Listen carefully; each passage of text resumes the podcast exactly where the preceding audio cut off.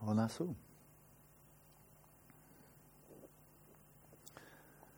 today we'll return to Padmasambhava's teachings on Vipassana. The next section is called Engaging in the Search for the Mind. And I would normally break this up into two days, but since we have two days coming up, tomorrow being a silent day, I'll cover that entire section with a very brief review of the section of the text we covered yesterday. I think it's enormously important. I mean, it's so, again, so compact, very much like Lerab Lingpa's one page complete summary of settling the mind in its natural state. And the first point being just going back to revealing the nature of awareness, bearing in mind that there, there's a wide variety of different methods for achieving shamatha, and for all of those in which you achieve shamatha by focusing on a sign, you're attending to something, you know. Then, once you've achieved shamatha, then once again, because this is a rather important point, what are you left with? Once you've achieved shamatha, mind is settled in its natural state, you're attending to something, now what is it? The substrate, yeah. Because even if it was a Buddha image, good, but now release it. If it was a counterpart sign, it almost certainly vanishes. And if you want to go on and achieve the full state of jhana, the full, full actual first jhana, then you retrieve that counterpart sign and continue on. But if you're content with shamatha, access to the first jhana, then you're content with, the, with which is resting the bhavanga. And I have not seen in the in the Pali literature any clear reference to what you're referring to, but I think they would simply call it the Dharmadhatu, the domain of mental phenomena. And in the in the somewhat more nuanced Dzogchen literature, then it's called the substrate. That's what you're left with, which means you may not have, if you were focusing on a Buddha image all the way along, or you know the acquired sign, the, the, the preliminary sign of the breath, the acquired sign in carrying on, you may, by the time you've achieved shamatha, you may not actually have inverted your awareness right in upon itself, because you're always attending to something else. So I think he's covering this base with this overlap with the teachings in the earlier chapter, the immediate preceding chapter on shamatha without a sign, where clearly that's all you're focusing on is awareness. Just in case you achieve shamatha by some other means, pick up the awareness of awareness. If you're going to now go into a vipassana, focusing on the nature of awareness and really probing its ultimate nature. And so he gives this very concise and complete, um, you know, three paragraph uh, ex- explanation of how to do so, with this lovely metaphor of looking into a pool of water and looking at the reflections and pointing out that you'll gain a clear insight, clear vision if the water is limpid and unmoving. Limpid and unmoving. So this is with it's just pretty obvious. Limpid, I mean the English word means transparent and luminous, like a limpid pool of water that is perfectly clear, sunlight beaming through it. And so it's a very nice image of space of the mind.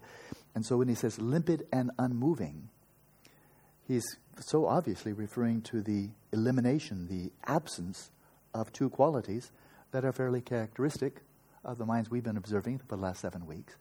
And that is limpid is just exactly the opposite of the turbid quality, the murkiness of laxity and dullness. It's just the opposite. It's luminous, it's transparent. Right? And then he said, like a pool of water that is limpid and unmoving, well, that's kind of obvious too. Unmoving means not moved by coarse, medium, or subtle excitation. So he's, he's establishing this as the foundation for the bona fide practice of vipassana, simply revealing the conventional or the relative nature of awareness, so that you have a clear, immediate, accurate, experiential insight into the nature of consciousness. Okay? As I said, look at it. Steadfastly observe consciousness. And then he said, but he, it is remarkable. I think this is not trivial when he says, uh, do this for one day. Do this for one day. Well, he's assuming that you actually followed his instructions in the last chapter. And in the last chapter, the last chapter ends, you can go back and look at the book. It ends, practice shamatha until you achieve it. Do not be introduced to the Dzogchen view too, too soon, otherwise you'll just take it as an object of conceptual mind You'll reify it, you'll become dogmatic, think you already know Dzogchen, where you haven't even touched it. All you got is a little conceptual facsimile. And so, the preceding chapter, when he's going step by step through the different shamatha methods, He comes to, finally, he comes to awareness of awareness, and he said, Now just do this one until you're finished. Do this until your mind's settled in its natural state. He gives a very clear description of what flawless samadhi is like.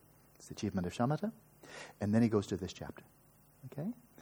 And so that's why, if you've already achieved shamatha, and you did so by, by, by, means of awareness of awareness, then this little paragraph is just kind of a refresher course. Oh, yeah, right. Yeah, we'll do this for one day. Now, what's next, boss? You know, what next is coming up? Because I'm ready. I've done it. I've all set. Whereas if you achieve shamatha by some other means, then this would be something you could do in a day. Really, you've achieved shamatha. So, what would be the problem? You're resting there, just aware of the substrate. In virtue of awareness, oh, yeah, that's what's aware of the substrate. And so it's like a one day task right? Now, there's something, this is obviously within the Dzogchen context, fully in the Dzogchen context, but there's, an, there's a very old precedent for this in the teachings of the Buddha as recorded in the Pali Canon. Not very widely spoken about, because it just doesn't go along with the drift, this whole enormous emphasis on vipassana, vipassana, vipassana. You know, skip shamatha, who needs that? Ethics, eh, whatever. But vipassana, vipassana. Um, it doesn't go along with, it, with this mood of modernity, this, mo- this modern vipassana movement. And what I'm getting at is the Buddha made repeat, repeated reference to the indispensability of penetrating, acquiring, gaining direct insight into what he called the chitta nimitta. The chitta nimitta. Chitta, of course, is mind. Nimitta, you've heard the term before, it means sign. Sign of the mind. It's indispensable. As a foundation for vipassana, penetrate to, some of the verbs he used, penetrate, acquire, gain insight into sign of the mind, the nimitta of the mind. This is indispensable. And this, he says, this is necessary for removing obscurations of the mind, like maybe five of them. Right? So, what's the sign of the mind? Well, it, it does lend itself to some interpretation, but I think there's actually a correct interpretation. And I'll tell you what I think it is. Uh, and that is, first of all, let's take the parallel. You're focusing on the preliminary sign of the breath. Or let's just, let's just bump that over. It's possible to focus on an, an emblem, a kasina of the air element. I won't describe it right now, it's not necessary. But the air element and, and breath, very similar. Breath is made up of air. So this is one of the classic Theravada jhana practices, is you focus on the, a, an emblem, something you see visually, an emblem of the air element. It can be, for example, having kind of a little, creating a little window, looking through it where you see the, um, branches of a tree and they're moving back and forth in the wind, and you're focusing just on the air element visually. You're not listening to it. So you have, a, you have the preliminary sign. Then there arises the acquired sign of the air element. And then finally there arises the counterpart sign. Or you'll, you'll be more familiar with the, the earth pizza, the, the dirt pizza, the preliminary sign for the earth element. Then comes the acquired sign. This is actually conceptually really transparent. Then comes the acquired sign, a mental image corresponding to that preliminary sign. And then finally, when you achieve shamatha, by way of focusing on the acquired sign of the earth element, then arises the counterpart sign of the earth element. That's the real one. That's the real one. Because that is coming from the form realm, it's the conceptual quintessence, the very essence of earth element. And of course, that's way beyond dirt. It's earth element solidity throughout the universe. And the universe is very big in Buddhism, as I've, as I've said so often. And so you are attending to the very, on a conventional level, the very essence of earth element wherever it manifests in the physical world. You've now captured the essence, the mo of earth element, right? And in Buddhist cosmogony, formation of the universe, the, all the physical constituents of the physical of the, of the world, that is the material, the chunky, the hard, solid, tangible stuff that appears in the physical world, is emerging all of that from the nimitta, of earth element in the form realm. The desire realm emerges from the fourth form realm, so the, the firmness of this, this vinyl cover here, the firmness of that arising from earth element, the nimitta of the earth element, right? So, if we take that as a parallel, so this is just classic Theravada, classic, really, I love the word classic because that's what it is. Classic Pali Buddhism, Theravada Buddhism. Then, if we go to the mind, and recognize that when we are first looking at the mind and say, oh, there's my thought. Hey, hi, hi, grandma. Oh, there's my desire for food. And you're just seeing all this stuff of the coarse mind. You can say, okay, well, yeah, this is, that's the stuff of my mind. Just like the earth pizza. Well, that's, that's the solidity of that earth pizza right there. But now, what's the nature of mind? What's the nature of mind? I mean, this is my mind. Hi, grandma. Hi, hi, pizza. Hi, food. Hi, this, that. All this junk is arriving in your mind. But where is it coming from? What's the essential nature of that mind? And what would you say, Mark? Substrate consciousness. Substrate consciousness, or if we slipped over into the Theravada terminology, bhavanga. So I think it's kind of, I don't think this is much of a stretch. I don't really see any other viable interpretation of what the Buddha is getting at, and it makes total sense. This is why in the Satipatthana Sutta he spoke of mindfulness of breathing, achieving jhana, and then going on to the whole rest of the sutta after that, which is all vipassana on the body, feelings, and so forth and so on. So there's the Buddha saying, penetrate to the sign of the mind, and now you have the foundation for vipassana. Well, if you want to popularize vipassana, that just puts off almost everybody. And so it was skillful means. Sometimes I'm critical of the modern vipassana movement. But I think this was skillful means. I mean, Vipassana, as people have practiced it, you know, in Vipassana centers all over the world, they get a lot of benefit from it. By doing for, you know, a 10 day retreat here, a weekend there, maybe a three month here, and so forth and so on, they get benefit from that. It's all good. All good. Except, don't mistake that for Vipassana as Buddha is teaching it in order to achieve liberation based upon shamatha and penetrating to the sign of the mind being indispensable. And for that, you may need to put in a year or two most people are not ready to do that, but we shouldn't throw those people out as if, as if they're irrelevant and so popularize Vipassana that it's, then the whole professional level is left out. It's not even mentioned, right? And hardly anybody's doing it. Who's, who's heading off for a year or two of shamatha to penetrate to the sign of the mind to establish now an impeccable foundation for vipassana and really gaining the realization that irreversibly transforms the mind. So there are upsides and downsides to popularization. Popularization of Vajrayana, of Vipassana, of Zen, of Dzogchen. Popularization, more people be- get benefit. But if the message is this is really all there is to it, then something is lost, and it's called the Buddha Dharma. The path to liberation is what gets lost. I think that's kind of a shame. So that's what I'm trying to focus on here. So there's the preliminary, penetrating to the sign of the mind. And as I said before, when we get to, which we're going to start very soon here, when, it, when we move full, move full-fledged into vipassana, now there are multiple modes, authentic modes of vipassana. Vipassana designed to gain direct, transformative insight into the impermanence, into the dukkha nature, into the anatta nature, the non-self nature of body, mind, and all phenomena. Very, very powerful. Very powerful. Authentic. Absolutely. It's the core themes of the four applications of mindfulness on this foundational Pali Buddhism or Theravada Buddhism level. Incredible. Fantastic, authentic, all good. Here in Dzogchen, and largely we see this in the Lamrim literature as well. Great masters like Tsongkhapa, Sakya Pandita, and really, I mean, Tibetan, the great masters of Tibetan Buddhism altogether, don't tend to emphasize in terms of their practice manuals, like Lamrim Chenmo and so forth, or the Lamdre, or, or Words of my, pre- of my Perfect Teacher, and so forth, look, look for references to the four applications of mindfulness, the Satipatthana. Lots of luck with that one. But it's not because, I mean, these are great masters. So how can they skip something so fundamental?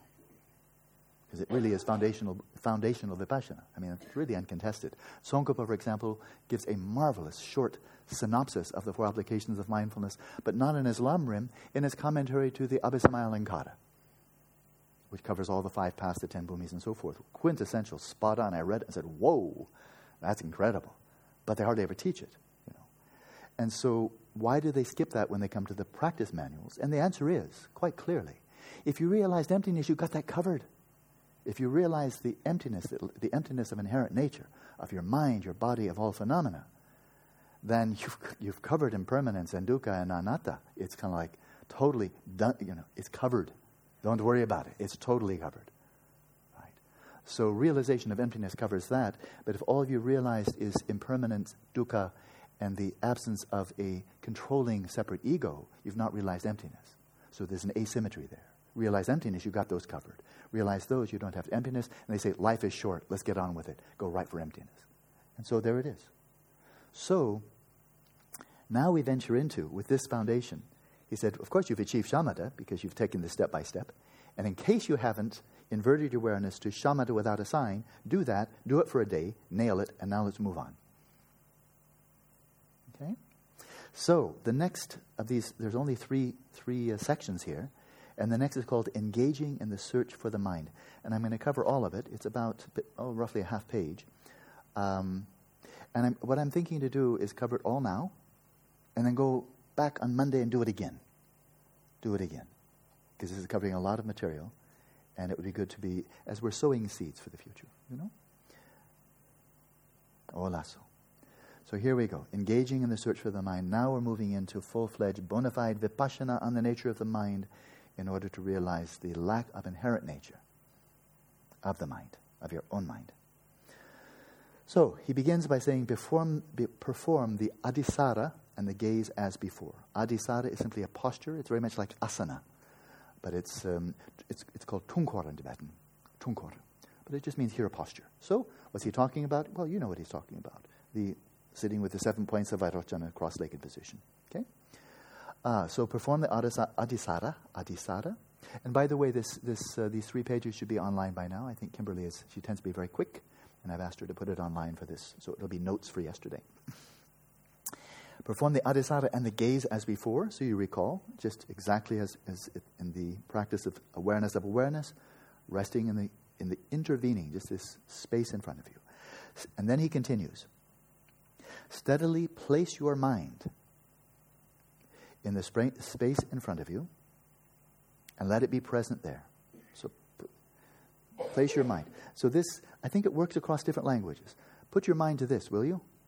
I, have got this problem in quantum mechanics. Put your mind to this. Apply your mind to this. Mind your head. You know, so it's putting your mind. Uh, so, as they can say that in, Eng- in Tibetan, we say that it's in English as well. So place your mind there in the space in front of you and let it be present there. Examine well. So now that you've placed your awareness there, place your awareness, place your mind. We can use both words in English and in Tibetan. And then he says, examine well. What kind of an entity is this? Your mind that you have placed today.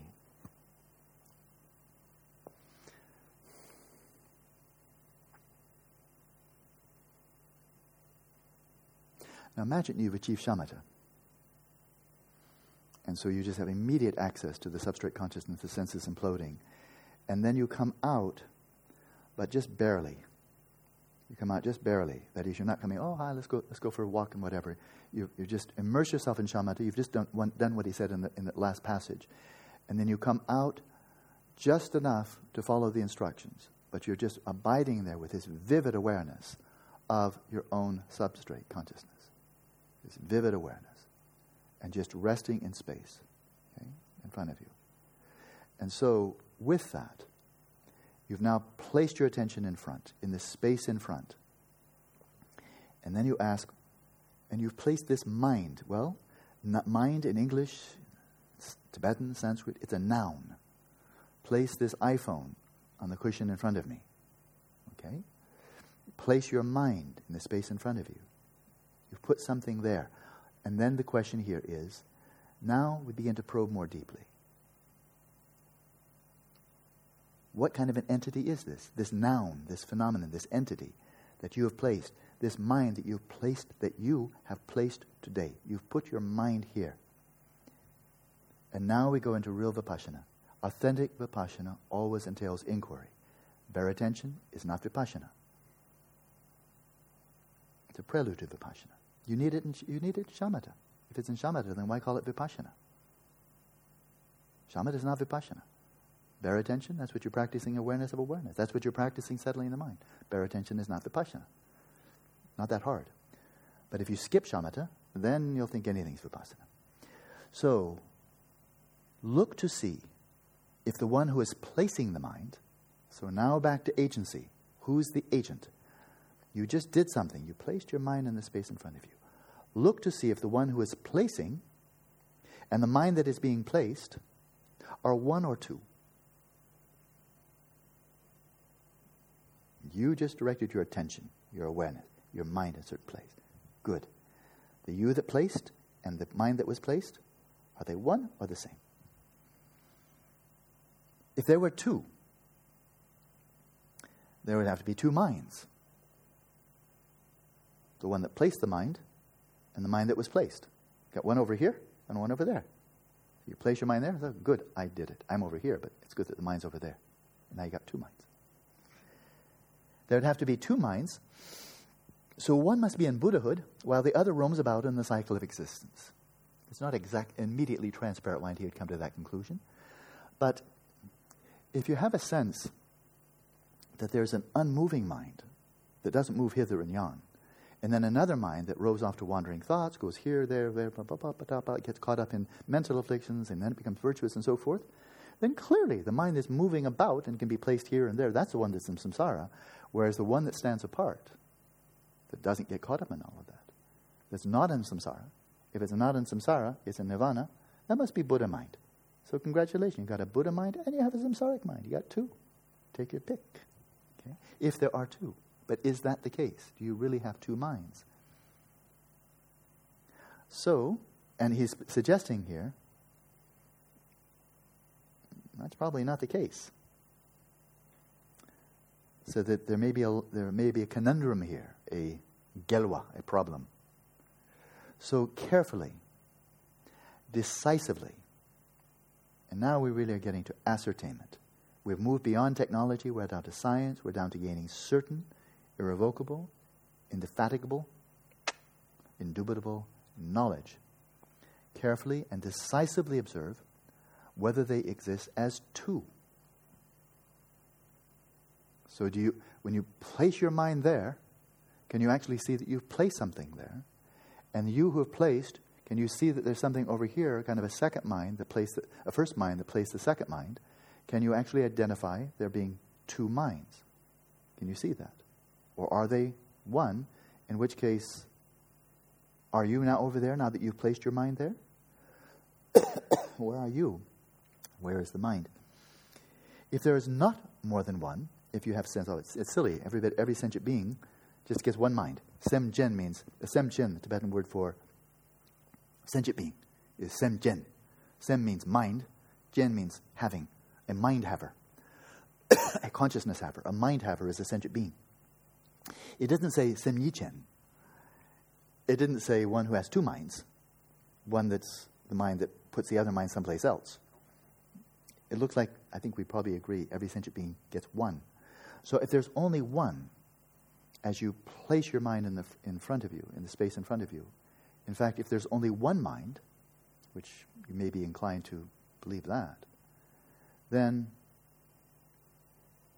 if there is not more than one, is that, is that, is that one the mind?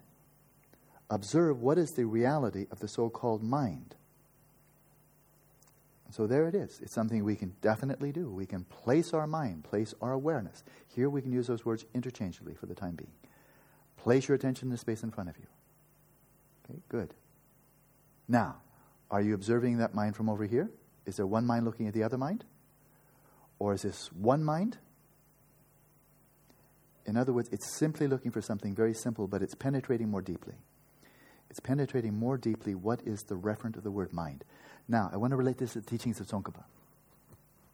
His method is somewhat different, but I'd say it's utterly complementary, compatible with it. It's just not the same method. But overall, here's a theme from Madhyamaka, because the teachings, and I would say this with great confidence, the Dzogchen teachings on emptiness are completely compatible with Prasangika Madhyamaka. I've seen a number of references in the Vajra essence. I think when emptiness is unpacked there, you can only interpret it in terms of Buddhist philosophical schools, only in terms of Prasangika Madhyamaka. There are, there are telltale signs, and they are there. So I would say this with a lot of confidence. His Holiness teach, teaches them as completely compatible. And Tsongkhapa, when he was, when he was taught Tekchö and Tögal in the Dzogchen tradition by a Dzogchen master, he came away, and I can show you the source where he said this. He said, This path is unmistaken and complete. So if there are geshes nowadays who think, oh, that Dzogchen, that's oh, like that, they might want to go study Tsongkhapa because they're refuting their own master, which is kind of silly. Silly to call yourself a Gelugpa. By the way, I know more than Tsongkhapa. Kind of foolish, I think. So, what does Tsongkhapa do? There's something really brilliant. I mean, Tsongkhapa is brilliant in so many different ways, and here's one way. When you're establishing, convention, con, con, establishing the presence of a conventional reality, establishing the presence of a conventional reality, identifying it, Then you look for its defining characteristics. You look around, like for banana, pineapple, whatever. You're looking for a particular, maybe there's some food you'd like, you, you'd like to have, have tonight, and you scan the food tray, as we so often do, to decide, I, I decide what, what, would you, what do I, do I want, one bowl, two bowls, and so forth. So I'm scanning, and what, what, what? And so then we identify, okay, there are beans, there's rice, there's potatoes, there's this, that, and the other thing. And so therefore I'll take this, or tonight I'm going to have just a salad. And so, how do we do that? By identifying the defining characteristics. What is salad? What, is, what do carrots look like? What do tomatoes look like? And so forth. We identify them, right? And so, it's just that simple. And we all know this, right? But now, Tsongkhapa's point here is that when we identify things on this conventional, this relative level, he said, once you've identified it, then, so, oh, there's Thai. Is, is Thai here? Oh, oh, yeah, there's Thai. Is Heidi here? Uh, no, Heidi's not here. No one looking like Heidi is here. No, Heidi's not here. I've scanned. And so there are two decisive conclusions. Heidi's not here, right? It was simple. Done. But now, once you've identified, once you've identified, okay, let's say Thai, because he's here. So I look around. Is, is Thai, do you all agree Thai is here? Anybody have any problem with that? Thai's here, yeah? Thai? Yeah. Okay. So we'd agree on that, but, I, but now I'm going to say, okay, wait a minute. I'm, okay, I'm getting a visual impression. I'm looking at Thai, but now I have to hold on here. Exactly what am I getting? And I'm getting a visual impression. I'm seeing the front side of a body. Is that front side, is that front side, that visual appearance, is, is that a person? Because Thai is a person. He's a human being, man, and we describe, but human being. Is that visual appearance, is, is that a human being? That visual appearance?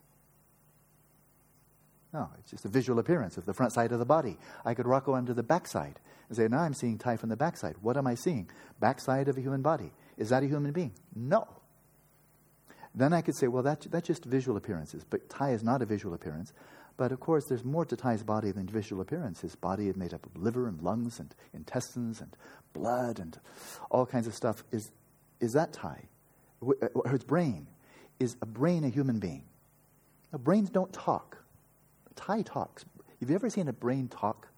Just kind of open up its frontal cortex and go, because it doesn't have any teeth, you know. it doesn't have any tongue, so it's hard for a brain to talk. I've never seen a brain talk. You know, they don't talk. Human beings talk, but brains don't talk, right? So no, Thai's brain is not a candidate, not a human being. That was just sheer dogma-driven baloney to think that brains are human beings. Throw that out with yesterday's garbage. So brains are not human beings. That should have been duh, but here we go. We'll just move right on. And then we say, oh, but now if I were if I were clairvoyant, I could see the thoughts, emotions, perceptions, memories, and so forth. And is it a memory? Is, is Thai memory? Is that Thai? His thoughts, his emotions, his desires, his personal history? Is that a person? Is a personal history a person? And so now I'm, I'm checking out and say, okay, well, how about all of them together, the body and the personal history and so forth? But all I've done is take a lot of distinct events personal history, kneecaps, brain tissue, blood, and I've just slapped them all together, and now a human being is going to be that? A human being is just going to be a whole bunch of things that are not human beings, but slap them all together, and that's a human being? I don't think so. It's just a collection of a whole bunch of things that are not human beings. So the collection isn't Thai either. And moreover, Thai could lose an arm, but it's still Thai. Thai could lose a, to, lose a kidney, it's still Thai. Thai could lose his memory, he'd be still Thai. So he, and we could add on. He could get more memories. He could become a bodhisattva. He could become, he'd still be Thai. He'd be bodhisattva Thai. So he could add on, he's still Thai. He can subtract a lot of things, it's still Thai. In other words, what I'm engaging here is an ontological analysis. As I, I know where Thai is, he's right over there, but I say, where's Thai? And I start looking at the toenails and then scanning up, scanning down, looking at composites, looking at mind, and so forth. Nowhere to be found. Thai from his own side, the real Thai. You know, will the real Thai please stand up? Nowhere to be found. Thai can't even find it. Right? And so that's ontological analysis. So Tsongkhapa's point here is that if you're looking for Thai, be content with, well, what does Thai look like? And you give a brief description. You say, yeah, that's Thai. I've seen it many times. That's Thai. And do you agree, Bang? That's, that's Thai right over there? Yeah, we agree. So that's we're, we're done. We're finished, right? And Tsongkhapa's point here is mata mache. Mata mache. That, is, once you've identified, is Thai here or not? Yes, he is. Thai is present in this room. Once you've identified that, and we agree, this is, there's nothing more to be said. Yes, it's a true answer. Move on, please. Then, if you're dealing with this relative level, mata mache, don't investigate, don't analyze. Because otherwise, Thai is not here, and Anne isn't here, and Sandra isn't here, and nobody's here, and there's no speaker, and so forth. But then we've lost conventional reality entirely because we are penetrating too deeply where conventional reality vanishes. So if you want to remain engaged with conventional reality, mata mache, don't investigate, don't analyze, just recognize, yeah, that's Thai right over, right over there where my finger's pointing. That's Thai right over there. If anybody doesn't know where Thai is, that's him right over there, right? So similarly, when you are identifying, not Thai, not a banana, you're identifying your mind, which you identify in shamatha practice. That's enough. He just gave a little, little review, remedial course in shamatha. Identify your mind, identify consciousness. It's like saying, yeah, this is Thai. Right? What, are, what are the distinguishing characteristics by which you can identify Thai versus everybody else in the room? You can give us his characteristics. It's enough. Well, we all identify him, right? And so, in a similar fashion, Thai is a natural phenomenon, the mind is a natural phenomenon, and we identify it by way of its defining characteristics. What are its defining characteristics? Consciousness. What are the defining characteristics of consciousness in Buddha Dharma? Clear and knowing, exactly. Clear and knowing, luminous and knowing, luminous and cognizant. The answer is yes. That's it. Those are the defining characteristics of consciousness, and nothing else is that. Not the sun, not galaxies, not light bulbs. Nothing else is luminous and cognizant, clear and knowing. That's it. So we have its characteristics, right? And so that's what. Remember Tsongkhapa, when Tsongkhapa gives the most quintessential instructions on awareness of awareness.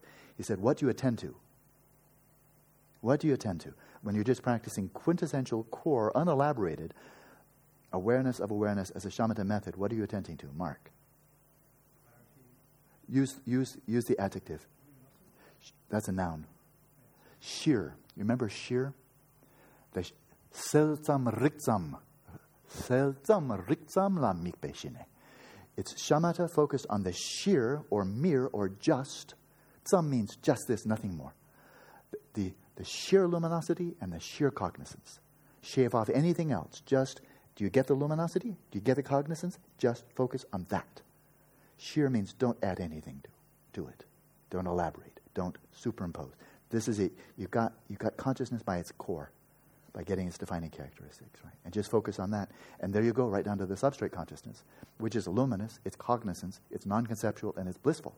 That's that particular dimension of consciousness, right? But now we can say, yeah, but those are the, those are the defining characteristics of the mind. The mind, as Thai has defining characteristics. Pineapple has defining characteristics. None of us will have any problem identifying pineapple from everything else there in the trays. Pineapple has defi- defining characteristics, so does mind. And now we say mind has those defining characteristics, right? Mind has those, that, that's how you defined mind. Those are two characteristics, two qualities of consciousness, of consciousness. Shepa, right? Sel, clear and knowing. That's it. Those two qualities, luminosity and cognizance, they're qualities of the mind, right? And now that we've identified the mind, like identifying an iPhone, like identifying pineapple or Thai, now that we've identified, if you want to remain there, then mata, mache, do not investigate, do not, anal- do, do not an- analyze, just be present, place your awareness in consciousness of consciousness, and be a happy camper. Just be satisfied there. But we're not satisfied because that's just shamatha. Now we're moving to vipassana. And what are we asking for? What is it that has the qualities? What is it that has the qualities of luminosity or clarity and knowing? Mind has those qualities. Good. What's the nature of the mind? And now we're not satisfied just to remain with the conventional level. Not satisfied to remain just with the sign of the mind. Because the sign of the mind is that that essential mind that is just luminous and cognizant, stripped of all the veneers of being an Australian mind, a young mind, old mind, man mind, woman mind, and so forth and so on, stripped down to the core, down to the bare core, luminous and cognizant. What is the nature of the mind that has those qualities? And now we're stepping beyond the conventional. We're stepping into now probing into what is its ultimate nature? What is its real nature? Is it really there? Just like we can ask, is Thai really there? Is there really something from Thai's side there in that mesh, that matrix of body and mind interaction? Is there something amidst, in the midst of all those qualities of Thai that take away all the qualities, and there's Thai. Got him. There's the one who has all the properties. There's the real Thai, quintessential Thai that has a head, has a body, has a mind. Oh, there's Thai. Gotcha. That's exactly what you never find. That's the emptiness of that is the emptiness of Thai. So as you can do that with Thai, you can do that with a pineapple and an iPhone. That's what he's done. With shamatha, he gets the target. He gets it right there in the beam of your telescope, microscope, whatever, you, whatever metaphor you like. You say, Are you ready to go? You've got the sign of the mind. You've nailed it. You've got its essential nature on a conventional level. If you want to stay at shamatha, you can see it right there. But now, if you want to liberate, liberate your mind of all mental afflictions, not just make them go dormant, now you must penetrate into what is the nature, what is the ultimate nature, the essential nature of this phenomenon, this phenomenon that has the qualities of luminosity and cognizance. And so here's how he's proceeding.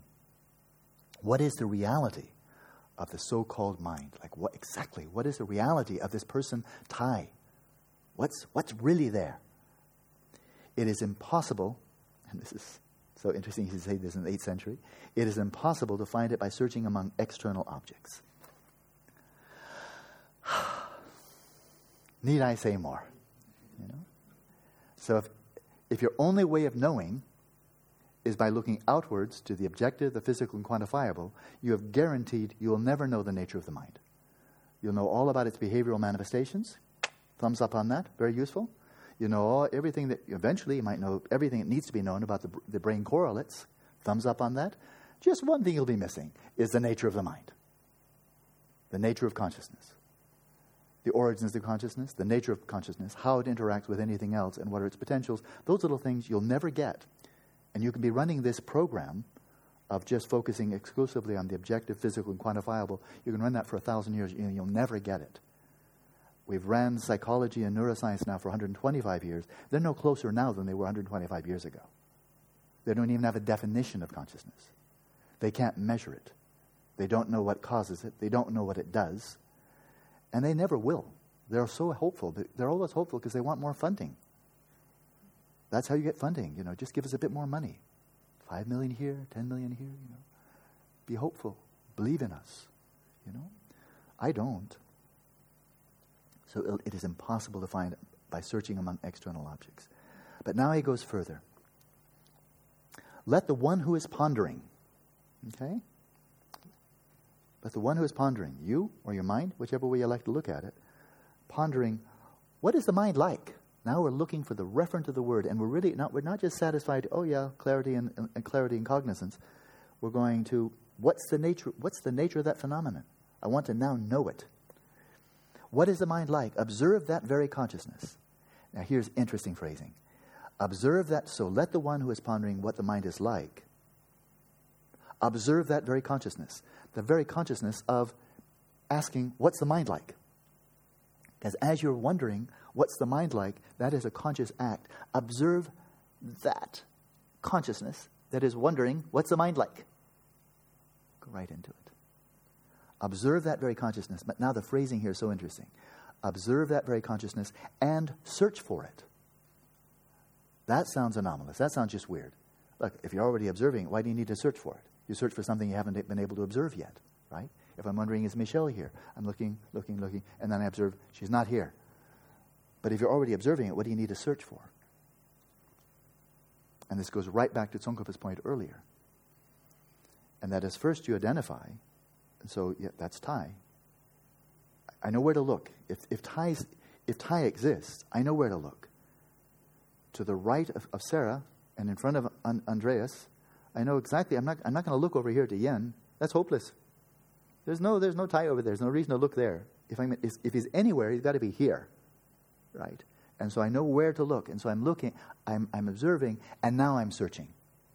I found the target, and now I want to find will the real Thai please emerge? Not his qualities. I want the Thai who has a body. Does Thai have a body? Yeah, I think so. Does Thai have a mind? I think so. Yeah, ask him. I think, what do you? Yeah. Somebody here has a body and mind. I want to know who that is. So while observing, I'm now going to search. Clear? So you're moving from the conventional to the ontological, from the conventional to the ultimate. You're probing, and is there really something there from his own side, by his own nature, prior to and independent of all conceptual designations, that is really Thai, waiting to be labeled, waiting to be identified, but already there? This is therefore vipassana and not just shamatha. Oh, yeah. Steadily observe the consciousness of, that, of the meditator and search for it. Probe it. Observe. In reality, is the so called mind something that exists? That is, might we have a word for something that actually doesn't exist at all? And the answer is yeah, we have all kinds of words that have no referent. One of the favorites in, in, Buddhist logic is Mosham Gibu, the son of a barren woman. You can say that in English. Son means something, of means something, barren means something, woman all means good. It's all good English. There's no referent for that phenomenon in the whole of reality. There is no son of a barren woman. Barren women don't have children, sons or daughters. So we have a, we have a phrase, and there's nothing in the whole of reality that corresponds to it. Son, sons of barren women just don't exist at all, anywhere. So we do have words that have no reference, right? Is mind one of those words? Years ago, when I was in Switzerland as, as a monk there, somehow I got, it came to my hands a, um, a text that was written in Tibetan by the Chinese communists as propaganda to persuade Tibetans that their whole, their whole Dharma was false. And I remember it because I, I read the whole, the whole thing in Tibetan. It was, it was propaganda for the Tibetans. And I remember the, remember the title. It was Hla Mepar, Hla Mepar, I knew to know the title. Hla Mepar Tamba. Hla Mepar Tamba. Hla Mepar Tambe Tamyik. Something like that. Hla Mepar Tawe Dambe Tamyik. It was a, a text refuting the existence of God. That was the text. So a text, an atheist, a text refuting the existence of God. Okay? Hla, mepar. mepr something, Mepar mepr, gahpe, something like that. But in English, it would be very clear. A text refuting the existence of God. Right? Well, what they did was they took God and consciousness and they said it's the same thing. Consci- they the word namshe, namshe, which is simply vijnana, consciousness. And they said, this is what you Buddhists believe in. But consciousness doesn't exist. God doesn't exist. Ghosts don't exist. Buddha doesn't exist and consciousness doesn't exist. These are all non physical hocus pocus, you know, and so gave this whole thing. It was hilarious. It was such crap. Really, it's some of the worst philosophy I've ever read in my life. But part of it was, of course, that consciousness being the same as the soul, and the soul not existing, therefore consciousness doesn't exist. I, uh, I think that was really quite charming. But what they were saying then is there's a word consciousness, and it has no referent in reality whatsoever. And there are philosophers like this. I mean, back at the beginning of, of behaviorism, John Watson was saying this that consciousness is just a superstition conjured up by, by, in folklore. Actually, saying that, you know, and, and uh, the later B.F. Skinner said something very similar. And much more recently, there's a, a tiny little school, I think it's disappearing quickly out of embarrassment, called eliminative, eliminative materialism, that says mental phenomena don't exist at all. They're just an illusion. All that really exists is brain that, that absolutely really exists brain, brain functions. But all that subjective experience doesn't really exist at all, it's just an illusion. And one of the, one of the advocates of this, this is true, I want to tell you. He, apparently, he believes this. And he's got a picture of his wife. Did I tell you this? He got a picture of, of, his wife in his, in his billfold. You know what his wife looks like? It's a brain scan. When he wants to show his friends his wife, he shows a brain scan of his wife. Says, Is she cute? Oh, yeah. Male or female? so he's actually kind of pretending to take seriously this whole notion that all of subjective experience doesn't exist at all and all that brain exists. So this is what Padmasambhava is asking. What is the reality of the so-called mind? So he said, in reality, is this, he's actually willing to ask this question, which is pretty bold. This is 8th century, 8th century Tibet coming to life in 14th century, and this has been an important text for the last 600 years, or maybe going on 700. In reality, is the so called mind, that which is called mind, something that exists? Is it really there? That's exactly it. Is it really there? Mind, the referent of the word mind. He continues, if it does, it should have a shape. Again, that's not intuitively obvious. Why? A lot of things. Justice doesn't have a shape. But maybe it's not really there. Maybe that's just a manner of speaking. Beauty doesn't have a shape, but maybe that's just a manner of speaking. Right? So is that the case that mind doesn't really exist at all? It's just a manner of speaking. But if it really is there, if it's really there, if it's really there, then it should be someplace. And if it is someplace, it should have a shape. If something occupies physical space, if it's really there, then, okay, if it's there, how big is it? And what's its shape? So this is what it's easy here to go into a, a conceptual tailspin. Just go, oh, and just start thinking a whole lot. Oh, shape. Oh, oh, oh, but that's not the spirit of this Vipassana practice, not in Dzogchen. There is a place for that. But that's, this is, you see, there's no clapping of hands here. This is really just empirically driven. And it's asking you, it's so empirical, it's radically empirical. And that is when you have a sense, when you have a sense in your own experience of placing your awareness, placing your mind in front, in the space in front of you. When you have, and somebody just mentioned to me in a meeting not long ago, I have a sense of placing my awareness and observing my awareness in front. And then after some time, I have a sense of it's no longer being in front, but simply something I'm experiencing. So it's gone kind of more non dual. It's just, oh, it's not there, it's right where it is. It's experiencing consciousness, and it's just where it is. In your own experience of your own consciousness, and we'll, we'll go both ways here your experience of your own consciousness, your experience of your own mind. You must ask of yourself because this is all front loaded. When we meditate, it's going to be quiet. Do you have a sense of your mind having a location? Is it someplace? Is it up here, up in your head? In your heart? Is it in front of you? Is it someplace, any place at all? Your experience of your mind as you think of it, as you experience it. Does mind have a vantage point? a mixa, a place from which to look. Is it looking from someplace? If it is, it has a location. If it has a location, then as soon as we say it has a location, it's perfectly legitimate to ask, how big is it? Is it like a little peanut? Like a pea? Is it as big as your head? As big as a football field? How big? As soon as you got location, then other questions flow. What's its shape? The shape of your head? Is it round? Square? So, does your mind, if it does exist, does it have a shape? What sort of a shape does it have? He asks. Look nakedly and seek it out. So, look nakedly. Again, he's avoiding getting caught up in a whole bunch of conceptualization, philosophizing, writing essays, debating, and talking and talking, and said, Look nakedly. Just probe right into your experience. Your experience of your mind. Have a shape or not? Look nakedly and seek it out decisively. And again, this is where the dialogue comes up. I, may, I mentioned earlier, he said, Report. Describe for me an experience. He's going to say that again. In other words, not just coming, coming looking and coming with a little private conclusion. This is dialogical. If when you're really doing this not in three or four days, like we're doing it here, but when you're in a more extensive Vipassana retreat, and especially if you're really well prepared. I would love to be leading a retreat where everybody in the retreat is a chief shamatha, and we just knock this baby off, you know, get the job done. You know, that'd be really cool.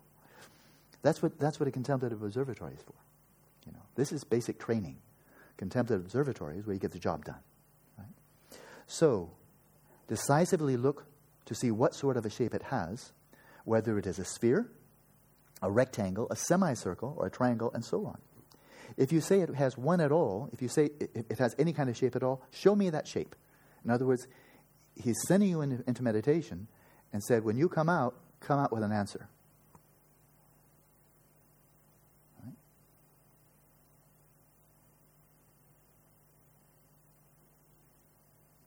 It's like sending a, sending a soldier out on a battlefield. You know, don't come back until you have the enemy's head on a platter. Come back only when you've succeeded. Otherwise, just stay there. you know? So we're sending you into, into, into battle. We're sending you into meditation. Don't come out until you can tell me something from your experience, not because you're guessing the right answer, but from your own experience. What did you get when you looked? Just tell me what you got. Don't worry about whether it's the right answer or not. Tell me what you got. When you look for a shape, did you see a shape? If you didn't see a shape, did you see a location? If you see a location, did you see a size? If you see a size, do you have a shape? What did you come up with? So he says, if you do come up with a shape, show me that shape. I mean, describe it, draw it. This is the shape of my mind. Right. If you say there is nothing to show, if you say, I looked, this is, this is the easiest one, and bear in mind, the really authentic Vipassana masters really don't accept any bullshit at all.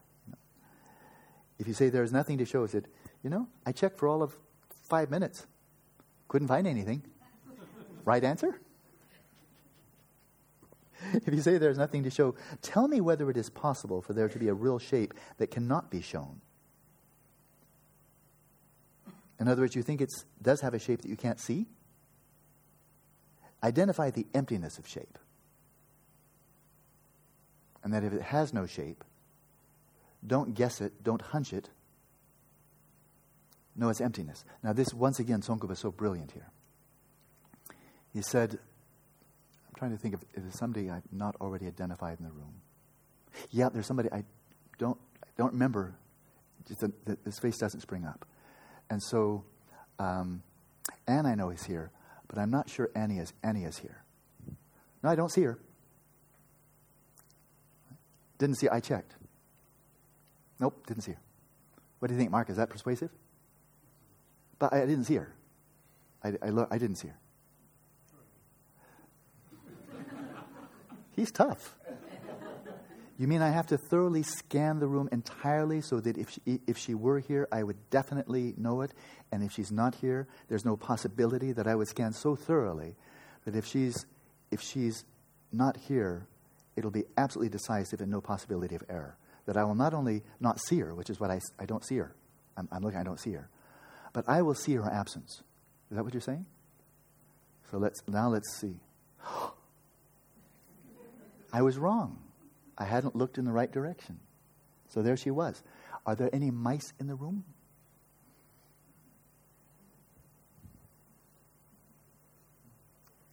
Right? You'd have to be much more careful. Annie's pretty good size. Mice, much more difficult. Are there any ants in the room? And so that's what he's saying. It's not enough not to see. You have to see the absence. So I mentioned Michelle. Well, I, I, did check Michelle, unless she's hiding behind the curtain, highly unlikely. Then I saw the absence of Michelle. She's not here. Neither is Heidi here. Not today. So I know, you know, because I know where they also where they sit. So you know, without getting silly and thinking they're somehow pulling a trick on me, um, I see the the absence. I'm aware of. I know the absence of of Michelle and Nick. I know the absence of Heidi in the room now. I know it. If they were here, I would see them. I checked sufficiently. They're not here. I know they're not here. That's knowledge, and not just, oh, I don't, I don't think Annie's here. I haven't seen her. See, they're t- entirely different. One you can do in a sloppy fashion in five seconds. The other one may take much more meticulous example. Looking for termites in a house. Oh, I checked, didn't see any termites. Check again. So that's what he's saying. Identify the emptiness of shape. Don't just say I didn't see one. Identify, know through your own experience, mind has no shape, if that's the case. Okay, now, I would have stopped there, but since we have tomorrow is a silent day, I'm going to move right ahead. But there's the first thing to check out. That is settling in, identifying consciousness. That is observe it, and then you start the ontological probe, the start to investigation. Likewise, let yourself, che- let yourself check up to see whether it has any color, size, or dimension. Okay, so again, these physical attributes. If consciousness, the mind, exists in physical space, it would be very plausible for it to have a color. Lavender is a really preferred color. Size, big. Dimensions. If you say it has none of those, if you say the mind consciousness has none of those, no color, size, dimension, no shape, nothing, then observe whether it is an empty that, emptiness that is nothing. And that as you're looking all over the place, where is the mind that has these attributes of cognizance and luminosity? And you see, it's nowhere to be found. It, it just, there's no referent for the mind that has these attributes. There's no referent. It's nothing, it's, it's, it's not there. Just like Michelle isn't here. If that, is, is that your conclusion? Observe that. Check this out whether it is an emptiness that is nothing. If you say that it is an emptiness that is nothing, then how could an emptiness that is nothing know how to meditate? You know how to meditate. How do you know how to meditate? With your mind. So your mind knows how to meditate. But if you don't have a mind, how can you meditate? So the mind seems to do things. Right? If it does things, how can it be nothing? He's going to push hard at this one. What good is it to say you cannot find it? Again, not finding it. I couldn't find any until I looked in the right, right direction. I don't see any. I don't see any any any insects here. I don't see any you know, ants on the floor. So what? Look harder. See the emptiness. So it doesn't do any good just say I don't see it. That's sloppy. That's easy. Just go home. What good is it to say you cannot find it? If it is nothing at all, what is it that brings forth hatred? So recall these when you're in the meditation. When you say, Oh, I looked for the mind, couldn't find it, couldn't find it, then anger comes up, irritation, frustration comes up. You say, Yeah, where's it coming from? Where does frustration come from? Roger, where does frustration come from? That's, that's a logical description. I'm saying, where does it come from? It comes from the mind. Substrate something you learned. Something you learned. I'm not. It's something. Substrate is something we learned here. But before you came here, he said, where does, where does anger arise from? From your mind. Anger, anger comes from your mind, right? That's good English. It's also good Tibetan, good Sanskrit, and so forth. Anger comes from your mind. Where is your anger? Anger is in my mind, right? So where does frustration come from? Where does sadness come from? It comes from my mind. Good. Where is that place that produces anger, sadness, fear, and so forth? What is that? What is it that bring the mind brings forth hatred? It depends upon various causes and conditions. Good. What is this mind that brings forth hatred? Is there, if, is there not someone who thinks the mind has not been found? So when you're looking for it, not finding, don't find it, don't find it. Isn't your mind saying, I can't find it, I can't find it, can't find it? Isn't your mind not finding? So, mustn't the mind exist since it's coming to the conclusion that it can't find itself? Look steadily right at that when you come to the conclusion, if you do, so try, I'm front loading a lot here. You'll be able to review on the, on, pod, on the podcast, or again, we'll come back to this and I'll go through it much more briefly next Monday. But when you come to that conclusion, ah, mind has no shape, no size, no dimension, no location. It's just an emptiness. Good. Look what just came to that conclusion. Is it an emptiness that just came to that conclusion, or something that does exist? If it does exist, what are its attributes? And you turn it right in again. You go deeper.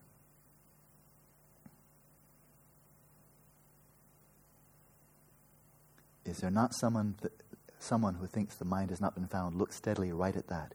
If you do not discover what it is like, carefully check whether the consciousness that wonders where it is is itself the mind. If it is, what is it like? So keep on coming in. Be relentless. And I can guarantee you, almost guarantee you, when you try this, you're going to find it frustrating. And you think, oh, I like shamatha so much better.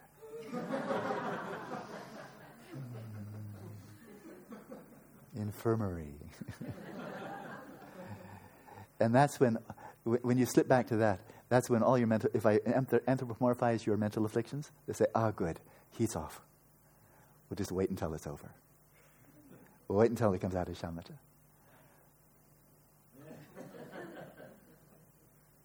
I'm waiting. I can wait longer than you can. Happened to yogis for centuries. For centuries. It's the, one of the oldest stories in yogihood. And that is yogis who achieve deep states of samadhi they come out, completely lose it. With sensual craving, with sexual craving, with anger, with frustration, with arrogance, one thing after another. Uh, a friend of mine here was telling me, I was, I think I'll keep this a little bit vague. I, I could say the name, it's no big deal. But by, by, I read a text that I had a lot of admiration for. I do have a lot of it. The text is outstanding. And I assumed the author was really, really good. Because it's, it's really a marvelous piece of scholarship. As far as I can tell, it's really, really good. And I read it, I read about half of it by now. It's a big, big text. And so on various occasions, I've mentioned the text, mentioned the author. And then the person, person checked out, oh, who is this author? Turns out he was a monk, but he ran off with a nun. And when he left, looked like there could probably some financial, mm, how do you say, misbehavior. And now the police are on the look, lookout for him. So, look good. Came out of samadhi or whatever he had. Eh, not so good. So that's the thing about samadhi. Samadhi makes your, your mental afflictions go dormant. You just wait for you to come out. Zap you. They'll zap you. So this should be uncomfortable. We're rattling the cage. We're rattling the cage. I think it was Aryadeva, wasn't it Aryadeva, that said if you even doubt, if, if there even arouses doubt about do I really exist? Does the mind really exist? Even doubt about emptiness. It sets, it sets up, what did he say? Something like a tremor in samsara. Like the mental things start freaking out. Oh, he might actually be getting us. Oh, we can't let that happen. Can't I? so, yeah. If it exists, so if it, if it, if it is, what is it like? What's this mind like? If it exists, there must be a substance and a color, but are they forthcoming? If it really does exist, they're in physical space. But do you see any substance? Is there anything really there? Color and so forth? If it does not exist, if you come to the conclusion, okay, I get it, consciousness doesn't exist. That communist propaganda against the Tibetans, it was right. Consciousness doesn't exist at all. Not at all. Then you would be like an unconscious corpse. But isn't there someone who thinks? Don't you think with your mind? Isn't that how you think? With your mind? So then it throws you right back again. Thus, within the, and now this crucial statement, heads up now. Within the parameters of existence and non existence, decisively observe how it is. In that way, draw your awareness in and direct it within the parameters of existence and non existence. So in Tsongkhapa's writings, you get this, this a lot, very strong emphasis. All phenomena exist as dependent related events, but they have they do not exist inherently, right? Do not exist inherently. You know, I have no qualms with that. It's Tsongkhapa speaking, and very powerful reasoning and experience behind it. You know, it's very easy to come to conclusion to, though. Oh, I get it. Phenomena inherently don't exist. Inherently don't exist. They really don't exist. They're inherently non existent. See? They are lacking inherent existence. They inherently don't exist. Whoops. As soon as you say something inherently doesn't exist, this means it doesn't exist from its own side, independent of conceptual designation. It really doesn't exist. Right? When you say it's empty of inherent existence, you're simply saying it's empty of inherent existence. It doesn't exist in that way. But if you say it inherently doesn't exist, now you're seeing absolutely from its own side, it really is absolutely non existent. Right? There's something out there that totally, absolutely doesn't exist, independent of conceptual designation. The son of a barren woman does not absolutely not exist. Because that would imply there's something out there called a son of a barren woman, and it doesn't exist, independent of language and conceptual designation. That's nonsense. The whole phrasing defines, tells you, son of a barren woman. Woman doesn't have children. That's why she's barren, no children. So it's a conventional non existent. So what he's doing here, and this is now not so explicit, not so emphasized, and it doesn't have to be emphasized. It's not a limitation or a defect of Tsongkhapa. It's a slightly different track, and it's just good to know different methodologies, as we have three different methods for shamatha. That here, in contrast to what Tsongkhapa does, what does Tsongkhapa do? He said, it's brilliant. I mean, it's, it's majestic what he does. And he says, so you've identified the conventional nature of the mind. And now identify how do you reify the mind? Or Tsongkhapa is really much more keen on starting out how do you reify yourself? Is that Thai? Yeah, that's Thai. But now, how does Thai or anybody else reify Thai? When we become attached to Thai, we become angry at Thai, reification's there. There's somebody I'm really attached to, somebody I'm really angry at. It's Thai from his own side. That's the target. So Tsongkhapa says identify that reified object that you identify in your experience that exists from its own side, holding it, almost like suspending an atom in an electromagnetic field. This an, an analogy, I've actually seen this in Anton Zeilinger's lab. He took a single atom, put it in a, and he suspended it in a jar in a vacuum tube. I saw this in his laboratory. A sing, one atom suspended in a jar about, oh, foot and a half high, something like maybe two feet high, foot and a half wide, something like that. And then he suspended that atom, that one atom, in electromagnetic field so it couldn't move around. He bombarded it with photons. So he set it up in this vacuum, and then he bombarded that one single atom with photons so that he's hit it so hard, like machine gunning it with photons, you could see the single atom with your naked eye. I saw it. They darken the room. So one by one, we enter the room, and you look into this. I mean, you can't see much, but there you see, and then there's that one glowing spot. It was white. That one glowing spot. And you're looking at an atom, a single atom, intensely bombarded by photons as it's held in place. Like, okay, you know. You see a single atom. Well, that's what Tsongkhapa does. He gets you to suspend, hold in the space of your mind the target, and that is the reified object. And then he takes out four hammers and six hammers and seven hammers and 60 hammers of logical reasoning from Nagarjuna, Chandrakirti, and so forth to show you that that which you're holding on to, grasping, does not exist at all. Thai is an inherently existent individual from his own side by his own nature, doesn't exist at all. Total emptiness of that Thai. That's emptiness. Right? But you have to suspend it. So it's a very delicate maneuver, and this is why shamatha is so important. Oh, trying to do this on shamatha, what a headache.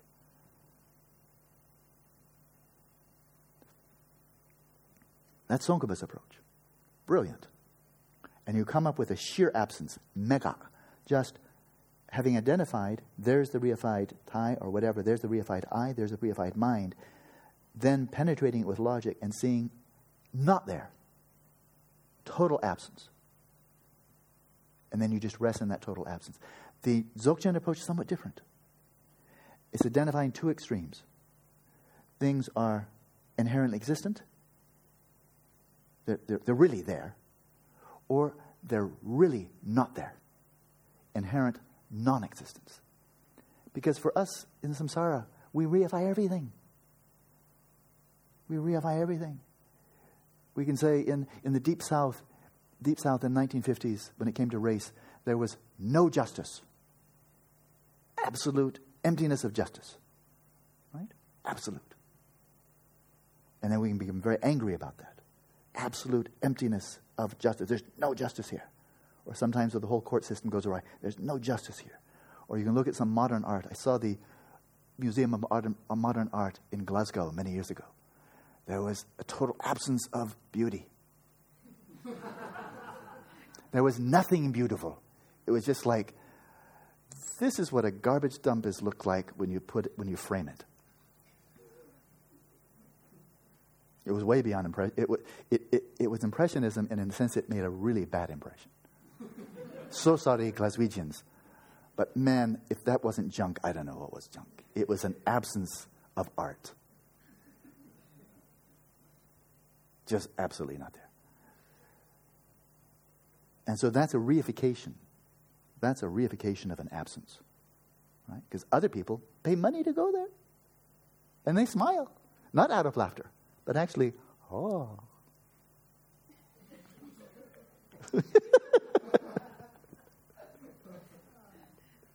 They're seeing something there that, to which they impute the label art. Clearly. I didn't. So I was wrong in saying there's absolutely no art in that museum. I was wrong. They're wrong in saying there absolutely is art there in the museum. there is art relative to conceptual designation, and that's it. And so this is what Padmasambhava is doing. He's saying, set up the mind as something exists. You think it exists. Good. If it exists, what are its qualities? Location, size, shape, anything. Point it out. Tell me. If it's really there, what are its qualities? Tell me. You can't come up with anything? Oh, you're saying it doesn't exist? Oh, if it doesn't exist at all, if it's absolutely non existent, inherently non existent, you're in deep doo doo. You've got big problems because your mind is still producing anger. How can you say something that is absolutely non existent produces anything? It can't. It's absolutely non existent. So, what he's doing here is he's avoiding both the extremes of absolute existence and absolute non existence. And that's his middle way. It's a different strategy. Completely compatible with Tsongkhapa, just different method. We'll have to move on quickly. So even again, if we do, we'll, have very little time for meditation. I want to end at six, but this is now front loading you for a whole day. Okay, that's the idea. But this phrase, within the parameters of existence and non existence, decisively observe how it is. Is it really existent? No. Okay. Is it really non existent? No. Okay. You mean it's empty of inherent existence and empty of inherent non existence? Then you found a middle way. If it were empty of existence, if it were, absol- if it were absolutely non existent, then it couldn't engage in any causal interactions. If it were absolutely existent, it couldn't engage in any causal interactions. If something is absolutely existent, it absolutely has its own contours, its own borders. It's absolutely self contained. This is Tsongkhapa again. If something is absolutely inherently existent, it cannot be a dependently related event. It cannot be influenced or influence anything else. It's totally self contained. It is what it is, immutably, absolutely, intrinsically. It can't do anything. It's isolated absolutely from everything else. So if it absolutely exists, it cannot engage in any causal interactions.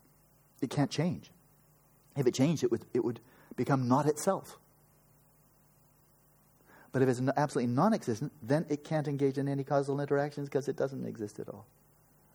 So change, possibility, causality is possible if and only if it's devoid of inherent existence, but also devoid of inherent non existence. Isn't that cool? I think it's pretty cool. Let's see. So, in that way, draw your awareness in and direct it. Now he sums up due to differences in intellect, attitude, perspective, and so forth. Some may report that they find nothing within the parameters of existence and non existence. That is, they go here, no way. They go here, no way. They can't, they can't place the mind either in absolute existence or absolute non existence. Some may come to that. Let them carefully examine the mind that thinks that nothing is found. So he's not just, he's relentless. He's not letting you come to an easy answer and then just sit with your, with your conceptual answer. Okay, I got the right answer now. It's neither existent nor non existent. Yeah. What just came to that conclusion? Wasn't it something that exists? If so, then we, he throws you right back in again. Don't come out until you're fully baked. It's very easy to be half baked. Let them, if they report they find nothing within the parameters of existence and non existence, let them carefully examine the mind that thinks that nothing is found. Is there, is there something that is steady, something that is still? So this is utterly experiential. When you probe inwards, is there something that is still, a still presence? Is consciousness something that's still? Is there a clarity? Is there a stillness? Is there a clarity? Clarity is again luminosity something that illuminates?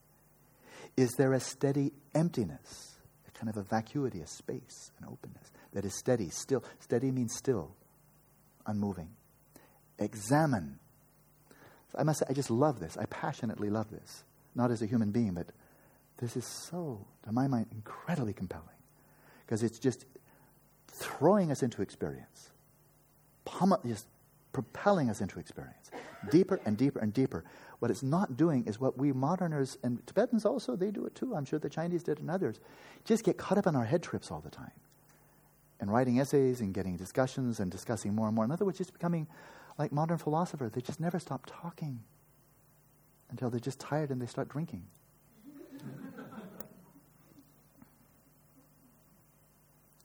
and so if they say it isn't, ah, so examine. If they report that there is a stillness, they say, okay, I think I've, I think I've got it. Consciousness, when I'm really probing inwards, trying to find it, what I get is there's something there that is still. Bear in mind, optimally, you've achieved shamatha. I think I've got it. It's something, there's a stillness, a still presence. And he says, if they report that there is a stillness, that is shamatha. That's quiescence. That's shamatha. So that is not the mind. It's a quality of awareness. Stillness is a quality of the mind, right? It's not the mind. Stillness is quiescence. Quiescence fundamentally means, primarily means stillness. Seek out awareness and come up with its nature. He throws you back in again. So he's relentless, he's indefatigable. If they say, and now we come to the final paragraph, if they say it is an emptiness, you say, I looked, I looked, I looked, I really looked, I come up with just a not finding, a not placing, a non objectivity. I look for it as something that exists, can't identify it as something, as an object that does exist. I look for it as something that doesn't exist. I can't, I can't identify it as something that doesn't exist. It's just not finding, it's just an emptiness. He said, if they say it is, it is an emptiness, that is one aspect. Emptiness is not awareness, it's one aspect. So let them seek out awareness. If all you've come up with is just emptiness, go look again. There's something more. Let them seek out awareness. If they say that there is a consciousness that is sort of stationary, or sort of still, and sort of clear, that is luminous, but inexpressible, they have identified it a little bit. So they should, con- they should come to certainty and identify it. So this is Tsongkhapa's point, this is Padmasambhava's point. And that is, this is a quest for certain knowledge, indefatigable ascertainment. Like again, looking around, is Michelle here with certainty? Let's just assume the curtain, curtain don't exist. Don't make it so we don't make it complicated. But just there's just no way. Michelle is just not here. There's a certainty there, like tak chupa, tak chupa. Tak is a rope. When, when the Tibetans say decisive, tak is a rope and chut means to cut. You cut the rope. There's no wobbliness. It's no like. It's no longer. I think. I'm pretty sure. I think. I'm. Is this right? It's not that. It's. The hatchet has come down. You know something, and that's the point of this: to know something decisively. So if they think it's sort of stationary, sort of clear, inexpressible, can't quite get my words around it, he just throws you back into the pool again. They have identified it a little bit, so they should come to certainty and identify it. Let this phase of spiritual practice last for one day,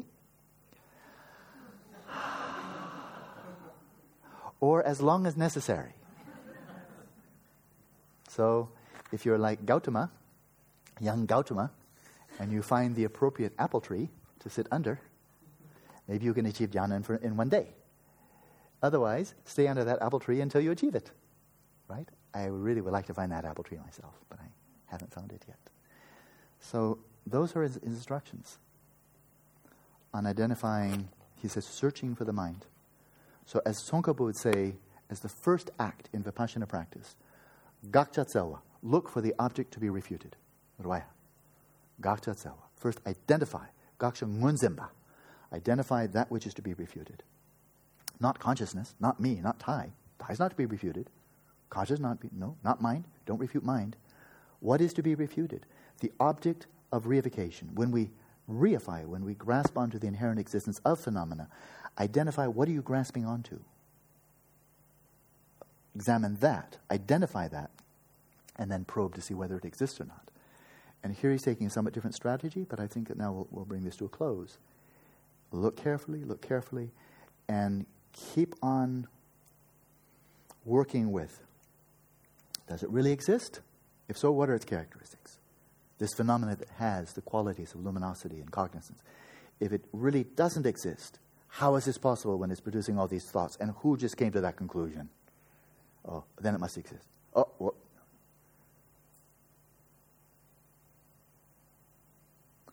Until you see an emptiness of extremes. Neither inherently existent, nor inherently non existent, You're moving, as you're moving into immediate recognition, identification of emptiness, you're leaving your categories behind. You're leaving behind the categories of existence and non existence. You used it at the beginning. Is Thai here or not? Yeah, he's right there. He exists. Good, very useful on a conventional level. But now, when we're moving as Tsongkhapa himself says, when you realize emptiness, when you have a non conceptual realization of emptiness, you've left all your concepts behind. It's non conceptual. So you're not realizing emptiness and say, ah, now I've got the right answer. Emptiness is, you're not. Non conceptual realization of emptiness means you left all your conceptual categories behind you. They were there as tools to transcend the tools and to go into an unmediated, non dual, non conceptual realization of emptiness. Right? But that means you've left behind when you are immersed in that experience. The knowledge of meditative equipoise immersed in the direct realization of emptiness. You have left all your categories behind existence and non-existence. You're not focusing on emptiness, thinking, "Oh, this is what deeply, this is this is this is what ultimately exists." You're not thinking that. It's left behind. Right? And so here as well, use these categories. You use the categories of exist, non-exist, exist, non-exist, as we normally do, which we mean it really exists and it really doesn't exist, and you use them until it's just like taking two stones together until they're both pulverized. And you find a middle way.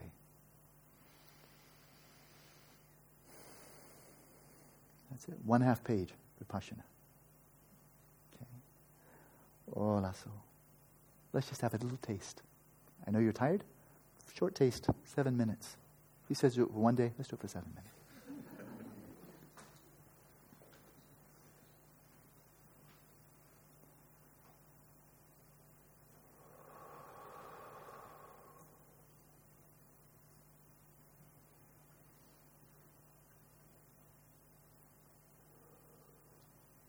We venture in, just remember the name, the label he gives to this phase of meditation, engaging in the search for the mind.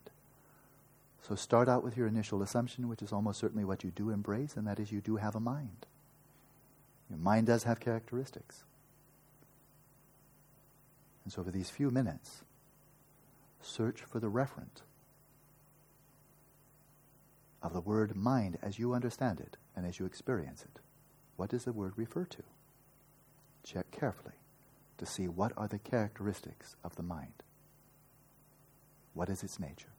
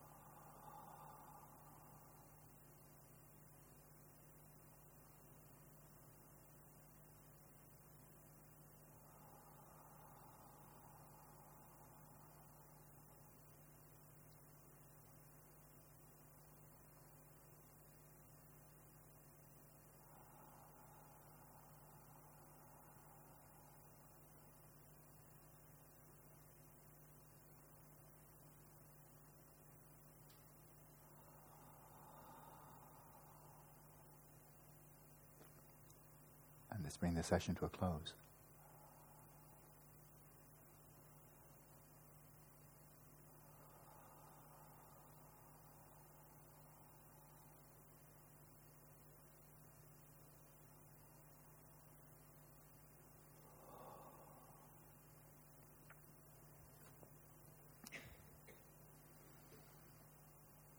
So you have a whole day to investigate these issues.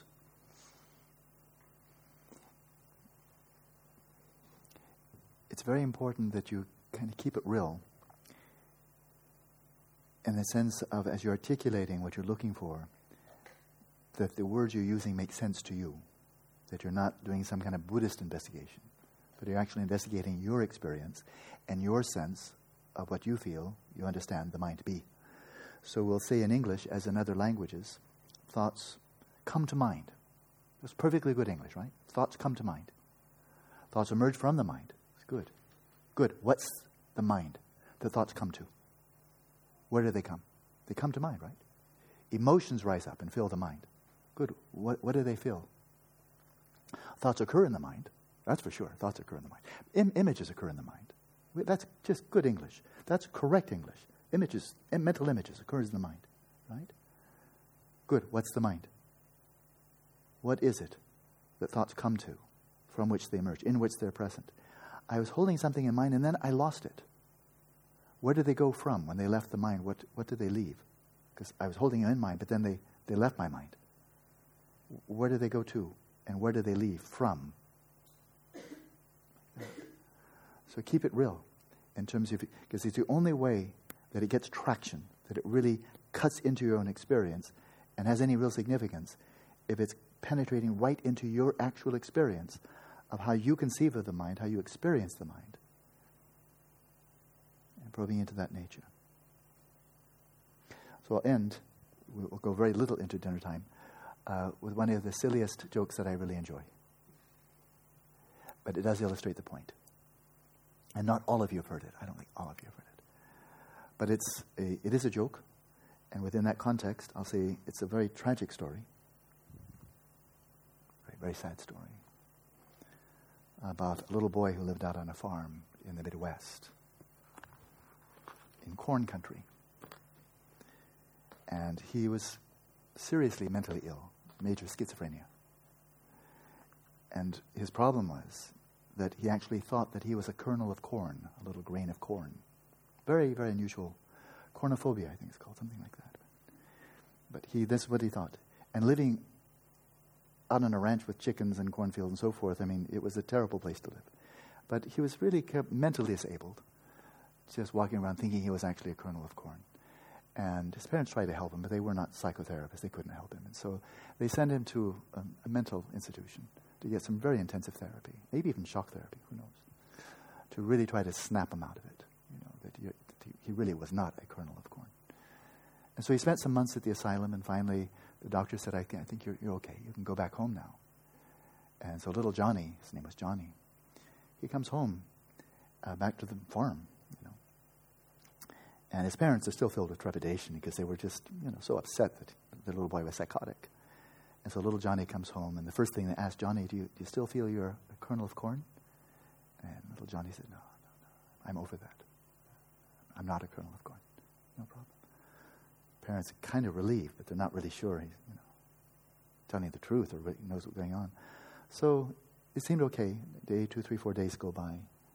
And then one day, little Johnny comes running in from outside. He's, he's panic stricken. He's, he's trembling with fear and he slams the door behind him, and he's, he's just freaking out.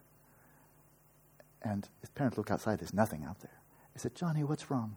What's wrong? You don't think you're a kernel of corn again, do you? And he said, No, Mom, but the chickens out there don't know that.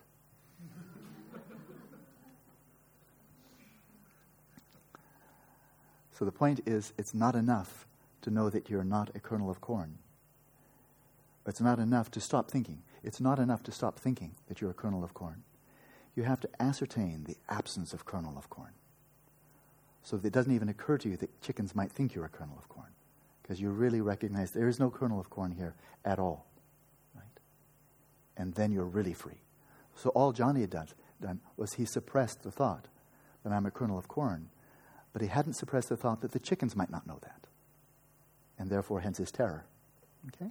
So it's it, actually it's, it's, a rather interesting psychological joke. And so it's not enough. And this is now we're right back from a very silly story, right back to Tsongkhapa. It's not enough to stop thinking that I inherently exist, mind inherently exists, and so forth. It's not enough to stop reifying. It's not enough. Because the seeds are there. The kernel of reification is still there. And it'll come right and bite you as soon as you come, as soon as you're activated again. You're out there outside of the mind center. Your mental affliction will come and bite you again. All they went was dormant. So this is why vipassana is necessary. To not only make the mental afflictions go dormant, which is really what shamatha does, but to penetrate right through their core. So you see for yourself the emptiness of your own mind. And if you see the emptiness of your own mind, that it's beyond the categories of existence and non existence, inherent existence, inherent non existence, it's be, when you fathom it, when you go right into its nature, it's beyond, beyond. Then, from that position of clarity, from that insight, when you attend to every object of the mind, every appearance to the mind, it's not that much work. If you see that the mind itself is empty of inherent nature, anything that appears to it is bound to be empty of inherent nature. Right? And from that vantage point, then you're ready for pointing out instructions to break through even the conventional. You break through the reification, the grasping onto inherent existence of mind, with vipassana. That's enough. But once you've broken through that, and you're now just holding to just the conventional. Ma thought, ma chet, without investigating, without analyzing, but without reifying, seeing the empty nature of the mind, holding that, and still thinking, I have a mind, his mind is very intelligent, he has a very sweet mind, and so forth and so on, using all the words, but never reifying, but still d- dealing in that realm of conventional mind, coarse mind. Right there, right? And the substrate from which it all arises, substrate consciousness. Once you're there, then you're ready for the pointing out instructions to break through even the conventional level of mind. Let alone the reification, finish that. But now you break through the conventional of, I am a sentient being. Conventionally, breaking through, I am a sentient being. You're breaking through that. It's conventionally true, and you're breaking through it. You're not breaking through the reification, that's vipassana. You're breaking through, I am a sentient being.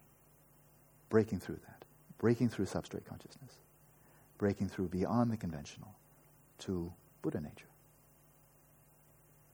So that's the three, three part, three phase practice right there in three pages.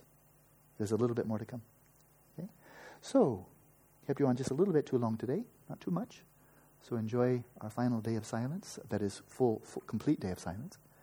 And as I like to say on Saturday night, see you around.